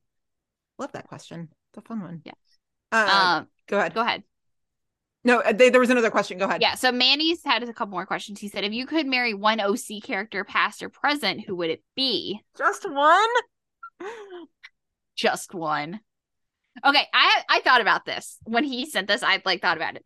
Okay, do I want to hear my like out there answer or like realistically, like if I'm talking about like me today, like who would I think realistically I would like end up marrying? Both. Because okay, so my otherwise my gut instincts, especially like pre season ten, be like it would be my favorite characters are Jay and Severide. So like obviously in my head, like I'm like yeah, if I could marry any of them, duh, I would marry Jay and Severide, obviously Jay or Severide. But like if I'm thinking more realistically about like myself and who character wise I would end up with. I had two thoughts, and you know me, so like I I'm curious to see I would say either Crockett or Gallo. Huh. That's interesting. Like completely different. I don't think real life I would end up with Severide or Halstead, even though they're my favorites. But like, if I'm talking about more realistically, I think it would be either like Gallo or Crockett. I'm to go with Crockett for you because Gallo is a boy. Oh, I mean, yeah, he is, but like I'm just saying, when he becomes a man, but still, I think it would be either like a Gallo or a Crockett, or probably somewhere in between, if I'm being not really honest. But like, if I have to pick one or the other, um, yeah. Okay, so okay, so let's do who I would choose, and then like maybe who you would see me with, because I actually don't know who I would see me with. Um, okay, so I'm going current cast because like past me would have said Jay Halstead, but at this moment Yeah. he can stay in South America and get bit by a snake for all I care. Um okay, so obviously Will, Or Kevin. obviously. obviously Will or Kevin. Ooh, Kevin's an interesting one for you. Adam is a little too much of a hothead for me. no, you could. I couldn't. I love you. Could not. No, no. he would go do something stupid and like, yeah, no. It would irritate the shit out of me. yeah, like literally, I could just see like all every even once you like said you're over it, you would just be like a random week. You'd be like, I can't believe he just did this thing. Like blah blah blah. Like I could just see. Yeah, no. Yeah, no, No, no. I love the guy. I love him. He's a he's a great man character. Patty's wonderful, but Ruzek as a romantic partner would drive me up the fucking wall. Yeah, you could not do that. No. Um, I could definitely see Kevin as an option for you. Let me run through the firemen just to see if there's anybody viable there. I don't think I would marry any of the fire guys. Like, I could see Kevin. I wouldn't have picked Kevin. I don't know who I would have picked, but now that you say it, I kind of can't get that one out of my head. Kevin's just got such a good heart. Yeah, And he's he's more sensible than Adam. And he's fun. And he's fun. Not to say Adam's not fun. It's just Adam's like a Adam's No, a different Adam's a different fun. kind of fun Yeah. for sure. Yeah. But realistically, who would I be with? Let me think. I'm thinking. Like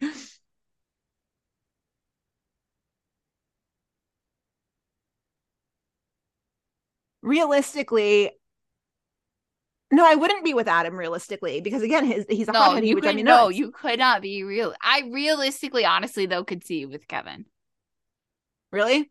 Yeah, He's just he's got a good heart. yeah. And he still likes to have fun. hmm That's what I'm saying. Different kind of fun than Adam. hmm Or you know what? I could see Crockett. Like Crockett likes to have some fun. Mhm. Crockett seems like he would be down for like a good chill like game night with like a whiskey. hmm But is he into sports? Because that would be a deal breaker for me.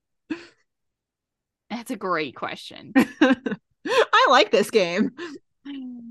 yeah, but But so yes, also- so very different. I think it's interesting though that we both have like different answers too. It's like who would we who do we like we had to pick just like for ourselves, like who would we want to, but then like who would we actually end up? I think Justin on Meta and I would probably like circle each other. Interesting.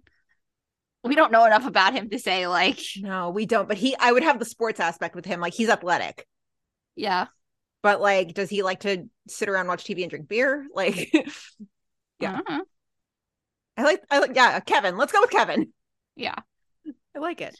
That was fun. Um and then Manny's last question was what are both of your star signs? Do you know your other placements like the moon or rising? Ooh, ooh, I like this. Um, You're I'm a Sagittarius. Sagittarius.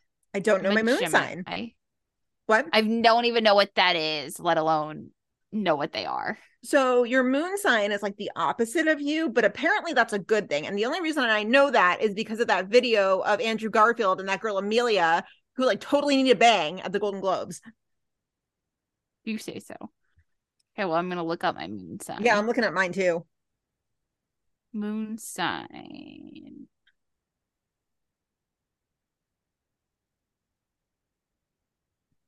So you type in your birthday, I guess.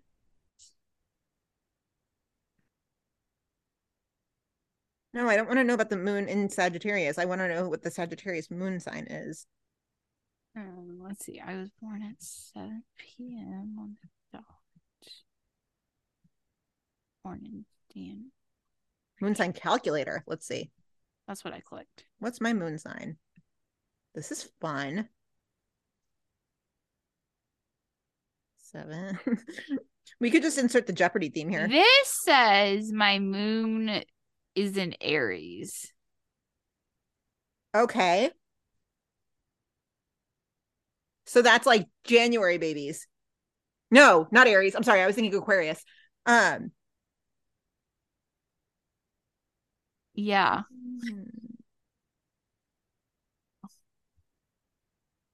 Aries is like spring, right? Yeah, I think so. LaRoyce is an April baby. Mm-hmm. I have okay, so my moon sign is Pisces. That's like February. That's like January, February. Hey, Will Halstead. Just kidding. Okay. And what was the other? My rising sign? I don't even know. What...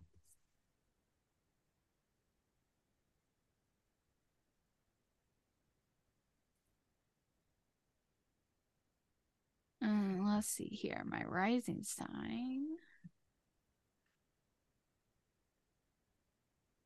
Okay, so what does that mean to have a Pisces moon then?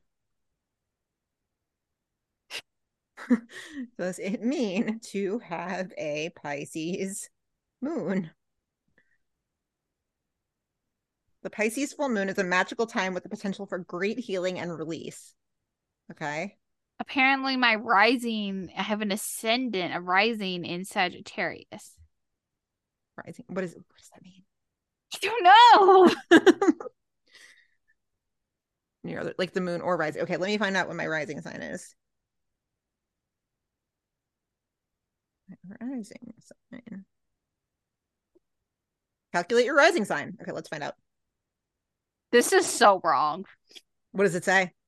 Apparently, a Sagittarius rising sign is an enthusiastic adventurer who loves to explore. They are often restless and love to be active. It's almost like they are trying to grasp what is on the tip of their tongue, but can't quite recall what it is. While they can be very direct, most people like them enough to overlook any harshness that is perceived. There's nothing harsh about you.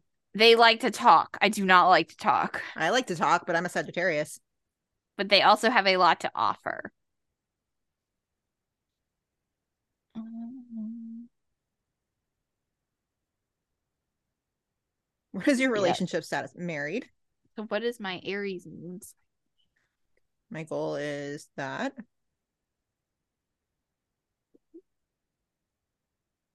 What element of nature do you like best? Okay, this is a trap though. You can't be on a podcast about the Chicago shows and not pick fire, right?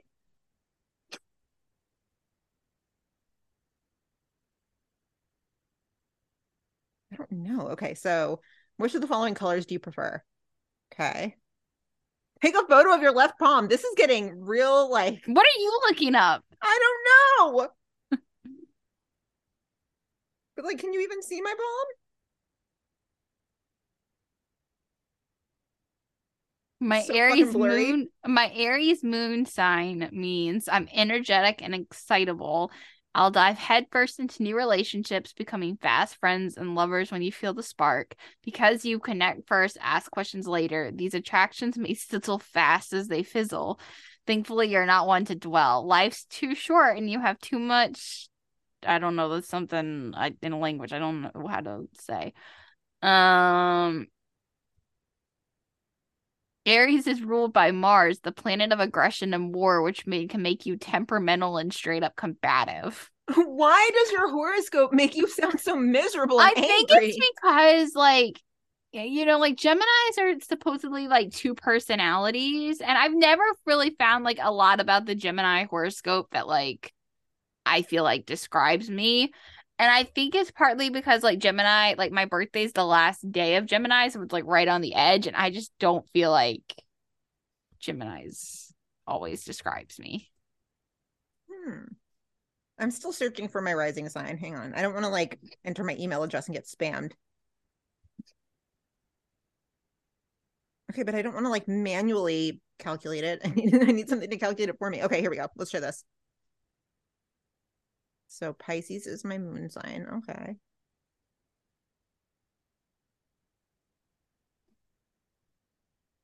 You know who actually has done this before for us? Janelle. Oh yeah, she did the star charts. Yeah, one of our one of our friends from ATX, she actually did this for us one time.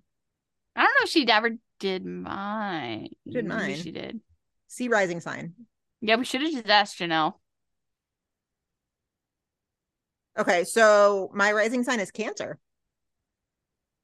Okay. What does that mean? Hold on, okay. Cancer rising. Fine. Cancer risings bring strength and stoicism to their close relationships. Their natural inclination to care for others sets them apart from many of the other signs of the zodiac. While not all Cancer risings have the deep desire to be a parent, they often find themselves taking care of their loved ones. That's More Not too far accurate than mine. yeah, that's not too uh, too far off. Um, okay, so now let's see what the Pisces moon means. Just learning stuff about ourselves tonight.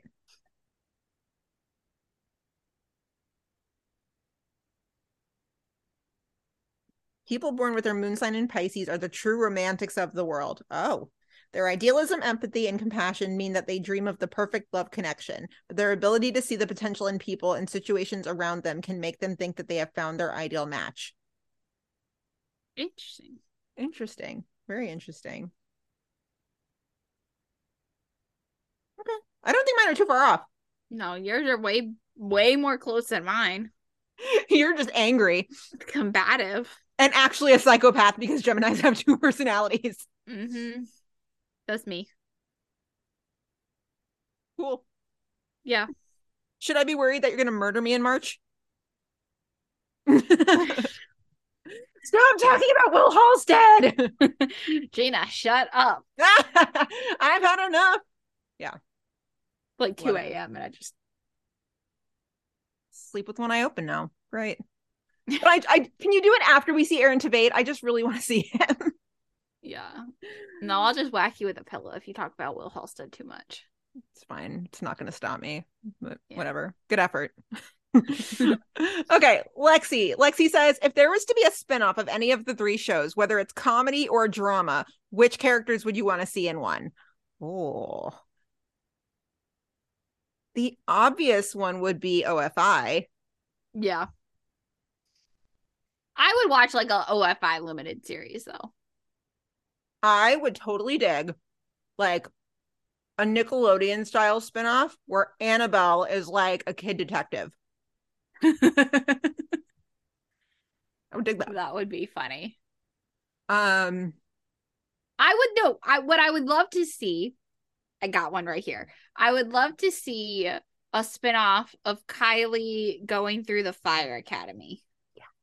Girls on Fire, just Girls on Well, Fire. not even because like at this point she's getting closer to the age where she's like gonna age out of the girls on fire ish. Put her through the fire academy. I want it. I want to see that. I know. I'm just waiting at this point for like her. Like I'm just ready for that. Like make that the new character. Like I don't need new. I don't need new characters. Just bring Kylie back like more into the fold. I just I'm ready for it. Can we do a, a quirky buddy comedy where like Crockett and 2.0 become roommates? and the whole thing is about like the perils of living with a giant talking AI system. That would be hysterical. Oh, yeah. goodness. Yeah, there's a lot. Uh, at, at Con in 2018, I remember LaRoyce just kind of spitballing and talking about something where like he wanted some spinoff called like Bourbon and Bodies or something, and I was like, "That's the best title I've ever Oh heard." yeah, yeah, yeah. And it's just him and Voight solving crimes. It would be hysterical. Not meant to be a comedy, but it would be hysterical. It, it would be hysterical. Yeah. Yeah. Love it. I love that. That's funny. Um, Zach said favorite fire PD or med moment. There's so many. There are so many. Oh man. I don't I mean, I think the med moment that sticks with me the most is when Will finally sees Natalie during the wedding, and then Jay's like, "You got to go into witness protection." It's that moment where he says, "I love you, but is that and your favorite breaks. moment? On med, maybe. What is my favorite med moment? I don't know. That's such a hard question. There's so much to choose from on Fire. Oh my god. Yeah. Or Maggie and Ben's wedding might be one of my favorites on Med too. Yeah, that's a good moment. There's so much on Fire. Like how Yeah. I mean, some of the first ones that come to my head for fire, I mean, would be obviously Stellaride's proposal and wedding. Um Brett and Casey finally getting together. Um even just as a moment, I mean, which is kind of ironic because I already put um uh Brett and Casey getting together, but like Dawsey's wedding is like an iconic, like just feel good Chicago Fire moment. Um, Boden and Donna's wedding is very sweet because it's just like everybody's Yeah. happy and like, you know, Hakami's uh make out against the wall. Oh um, I mean, never forget, never forget. no. Um, I don't. I mean, there's so many moments. hmm PD, oh my god. Oh, like I you I've got to split PD up into like eras because there was something very fun about like the innocence of the first like three or four seasons. Oh yeah. Something really fun about that. I mean, yeah, if we're picking from that era, then some of the first things that come to mind are like Linstead becoming an official couple at Molly's. That's a great, that's a fun moment. Um, it's a, such a small moment, but um, when they're going the anything about the sex club storyline, uh, I love that. Uh, S P A or G. yeah, that's good. I That's- mean, obviously, just like Burzek in the locker room is good. I think a lot of my favorites had to do with Upstead, and they're dead to me now. So, or uh, one half of the ship is dead to me. the back half. I love Birdwater moments. Yeah, I mean, even in the back half, like the you know second era of PD. I mean, the birdhouse season moment we got this season's pretty great. Mhm. Um, yeah, there's a lot. That's such a hard question. It is. Yeah, that is a tough one. Okay, Heather W. Which OC characters have never gotten together but you always thought would make a good ship? And then there's a secondary question. What is your best, wildest, funniest white space headcanon? I got one. I think I've said it on the pod before though. What? I think that in some sort of AU, Stella and Ruzek would have had a bomb one night stand. Oh yeah, we've definitely talked about that before. I'm just saying, in an alternate universe, those sure. two would have had a wild night together. Yeah. I mean, because that's when you get into like all the like cross ships, right? Like, I'm even, I mean, like, you're thinking about all the like potential cross show pairings, and I'm like, mm-hmm. yeah, yeah, yeah. I'm still bummed we never got Will and Sylvie just because their ship name would be Wilvy. Yeah. There's also the one that was floated around. We didn't we didn't come up with this one, a listener did, but Maggie and Kevin would have been so good. Yeah, that would have been really good. Um, I don't know. It's like crack ships. Yeah. It's a fun game. Um I'm just thinking, like, I know one's gonna come to me after we finish recording, and I'm like, okay, well, what did you think of Natalie and Casey? They had some chemistry. that I could have been on board with. Yeah. I don't think they would have lasted, but I could have been on board with that. Just Tori and Jesse just had natural chemistry. Yeah, they really did. It was very like Bridgerton, where they just But that's even more like, about like. Tori and Jesse than it is really about like Natalie and Casey potentially being a good pair. yeah. Um, I'm just trying to think. I'll make sure I didn't miss anyone. Yeah. Wildest or funniest head headcanon? Yeah. So then the next question is your best, wildest, funniest white space head headcanon. I love the white space. Mm-hmm. I recently had one where like, you know, Haley's alone now. And so like she goes over to the Burzek house and just like she hasn't slept or eaten or anything, but they're just like, would you please just come over? And then like she finally feels safe like watching movies with Michaela and falls asleep.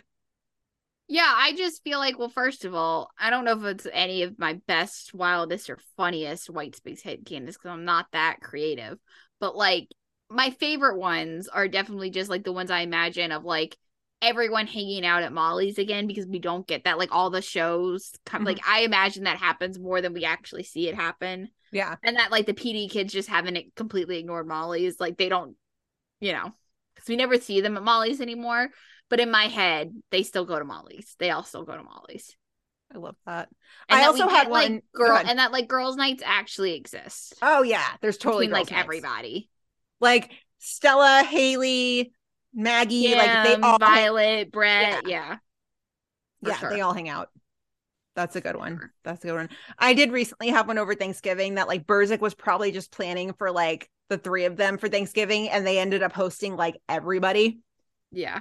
because like they were just like Haley, come over. You're just gonna be alone. And so like Haley comes over, and Haley brings Will, who then brings Hannah, who then brings Archer, and then it just ends up being everybody. Yeah, for sure. Um yeah.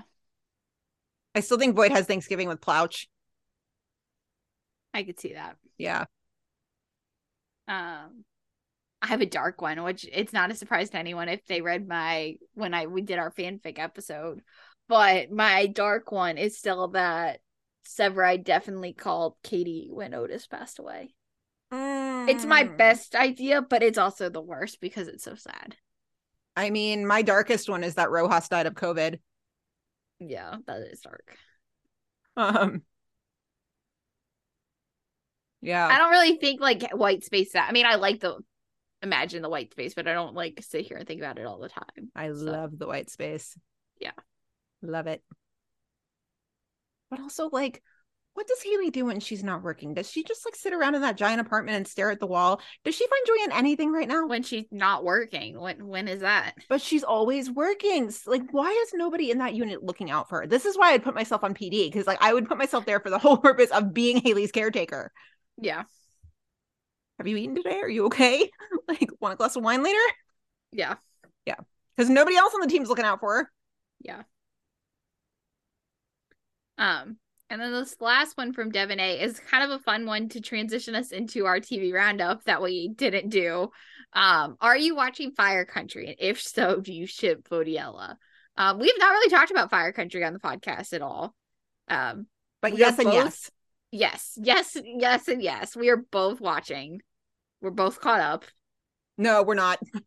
Oh, you haven't watched last week's yet? You're caught up. I've seen What episode are you on? I've seen the pilot and then the mid-season premiere. Oh, but I still ship it. And I still think Jake's a tool. Yeah. What the hell? I thought Lauren was the only one that hadn't watched it. No. it's me. Hi, I'm the problem. It's me. I thought you had gotten caught up. Oh my god, Gina. No, I know. Okay, well then, never mind.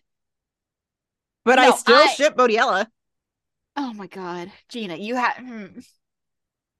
these like recent weeks. Oh my god. I know. I know. I did see that Bodiella kissed. Spoiler alert, sorry. Um, it was hot. I enjoyed it. It's so odd. like, but the- thing about them that I love is like it's not even about the like. Yeah, the kiss was hot. Like it was really good, but like their emotional moments and like the things like just the little touches and like it's just so good. They're so good. But like they're kind of handicapped as long as Bode's at three rock. Yes. They can't go on dates. They can't like, you know, they're Right, just but that's see the thing is, like. I mean, I don't want to spoil it for you, but like they basically had the talk that like right now they're gonna work on themselves so that like when he finally gets out, they can, you know, be together. That's like the you know Yeah. where they're at right now. He's gonna Like, they have a, eventually both, have they to both have out. a, they both have a lot of shit to work on. Like they both like each other. Obviously, that's not a secret. But they both have a lot of shit to work on personally before they can be together. Mhm. And so they've kind of said, you know, like after the makeout, they're like, you know what, like we're gonna work on ourselves so that like when the time comes, like we're ready. Mhm. Yeah. So- but they're really good. I started the episode after that football game, but Charlie does not watch dramas. He only watches comedies. You have to catch. It's so good. I and the thing I like about it is that like it's so refreshing comparatively to like all the other. Like I still love Chicago Fire. Don't get me wrong, Mhm. but the thing that like and Fire came first, so like Fire is like the OG. But the thing that as much as I like, you know, 911 and Lone Star and Station 19, like all those things, like they all feel very similar to Fire. Mhm. Like this is so different and such its own thing that like I don't really think about comparing it to Chicago Fire when I'm watching it. Like if I sit here and think about like Station 19 and 911 and Lone Star and you know all the things, like I think about those and I compare them to Fire. Mhm. But I don't compare Fire Country to Chicago Fire. I remember when we first started seeing promos for Fire Country, and all of our all of us had the same first thought. We were like, another fire show. Do we really need another one? No, But I was like, they- I'm in. They've I was like, really I don't put care. spin on it. I was like, I was literally like, this looks amazing. I don't care. I'm in. Yeah, it's a completely different vibe. Yeah. It's really good. You have to catch up. I will. I will. I'm watching like three different things right now. Okay, well, what are you watching? Let's talk So, about it. Let's just transition right into TV roundup. Okay, so I I'm in a weird place binging because like I just don't nothing's really like I don't like to start a show and then not finish it, but I have started some shows that I'm just like, eh. And so I'm just kind of stopped there because I'm just like, I don't I don't want to not finish it, but I also don't want to keep going. Um, so right now I'm watching I'm watching Shrinking on Apple TV. yeah, I need to get my Apple TV Love it. free trial so I can uh watch it. I love it. And it's also got um Chicago Meds, Devin K- Kwoko. I still don't know how to say his last name the right way. I don't either. Um, he may or may not be coming on the pod at a future date, so we're gonna have to learn. Um, Yeah. but he is in Shrinking. Um, it's great. I'm really enjoying Shrinking. Um, Yeah. I'm watching The Last of Us on HBO, which is amazing. I would Uh, not like it, right? You would not like that show. I can say that with a thousand percent certainty. yeah, I know. I know. you would not like that show. Um, but it's create well not created by it's based off the video game, which you guys probably know. But the the main producer, like the main guy who's doing the show, show running it, is Craig Mazin. Craig Mazin, A, is best friends with Derek Haas, and B did Chernobyl, You which love Chernobyl. I loved Chernobyl because I mean I loved I love the story it told, but I also like when Craig Mazin does projects, he makes it very immersive. Um, in that with Chernobyl, there was a companion podcast where at the end of every episode he would run through and be like, okay, well, the character did this, and here's why they did that is because they were thinking this, and we needed this emotion in this moment, which is the nerd stuff I live for. But also at the end of Chernobyl, once all the episodes had aired, he dropped all of the scripts, which Yeah. again, right up my alley. I'm really enjoying The Last of Us because it's not so much about the zombies as it is about the relationships. Yeah. And it's not so far fetched that it's just like a random zombie apocalypse. It's it's a what if about a fungus that actually exists. It's a what if of like what if that came to humans.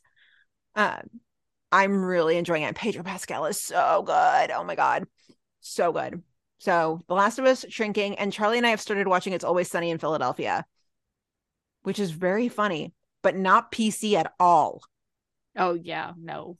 No, but it's very funny. Yeah. Yeah.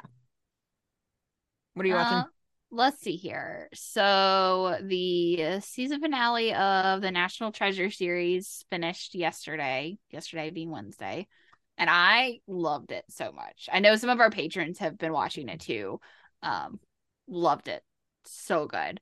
Um I really enjoyed that. I hope they do with season two. They kind of left it open for like maybe, but like I don't know yet.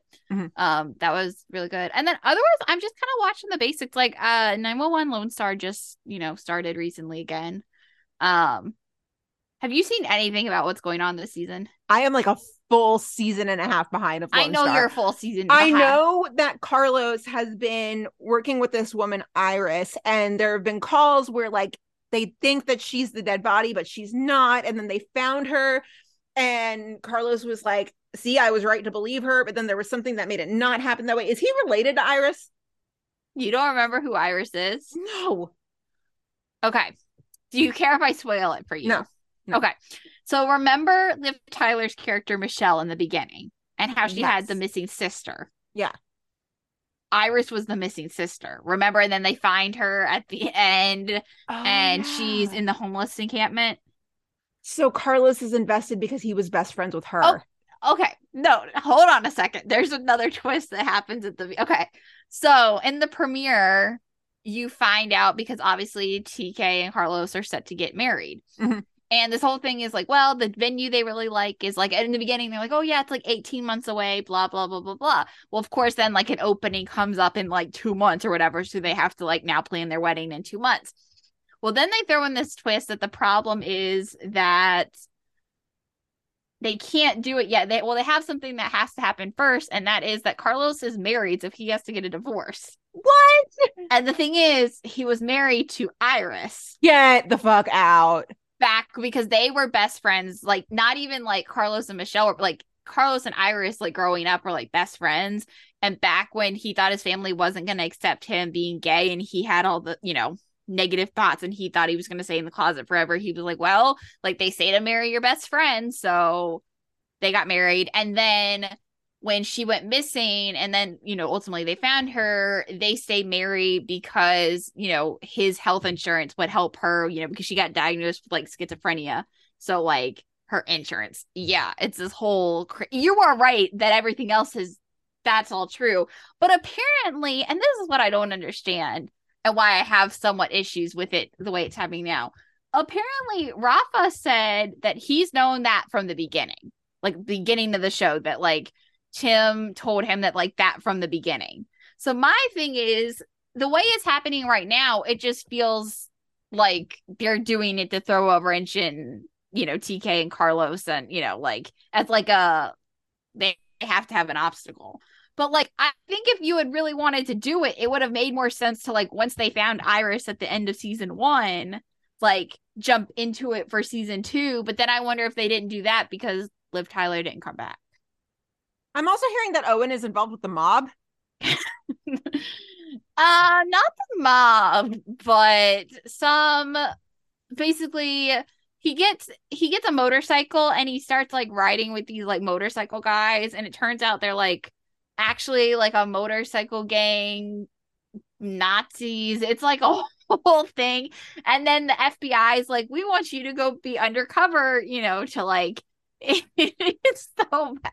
it's like it's not like there are parts of it that I'm enjoying, but like I don't know. I just like it's not my like top priority. But it I shows just like how how disconnected I am from the 911 world that I'm hearing these twists and I'm like, oh my god, that's ridiculous. Because like if I was still part of the world, I would be like, that makes sense for them. no. But the thing is, like, and again, like I'm not even saying with like going back to TK Carlos. Like the thing that bugs me is like because it's happening now, it's like oh well, we got to have a like just a relationship drama. Like we're just you know, but like. Whereas, like, if you had actually done it after you found Iris, like at the, it like would have at least made a little bit more sense. Oh my god. But yeah. Okay. It's just it's wild. And now I'm just like the more I keep watching it, like I'm gonna keep watching it, but like the more I watch it, I'm just like, this is just not as it's not as good as it used to be. I, the only in storyline I'm really enjoying right now is uh Tommy's storyline. And, um I cannot think of the character. Gina Torres. yes, Gina Torres's character. I'm enjoying her storyline. Okay. But Alright. um yeah, that's really bad. I mean the rookie, it's not it wasn't on this week, but the rookie Fire Country. Uh what else am I watching? How I we Met have a type Father. when it comes to shows. How I Met Your Father came back. I heard uh. Neil Patrick Harris cameoed. He did. Yeah. For I'm like two seconds. Forever then- bitter about how the original ended. For two seconds. And I don't I'm like, okay, so you're telling me that was it? Like at least when um Cobie uh what's her name?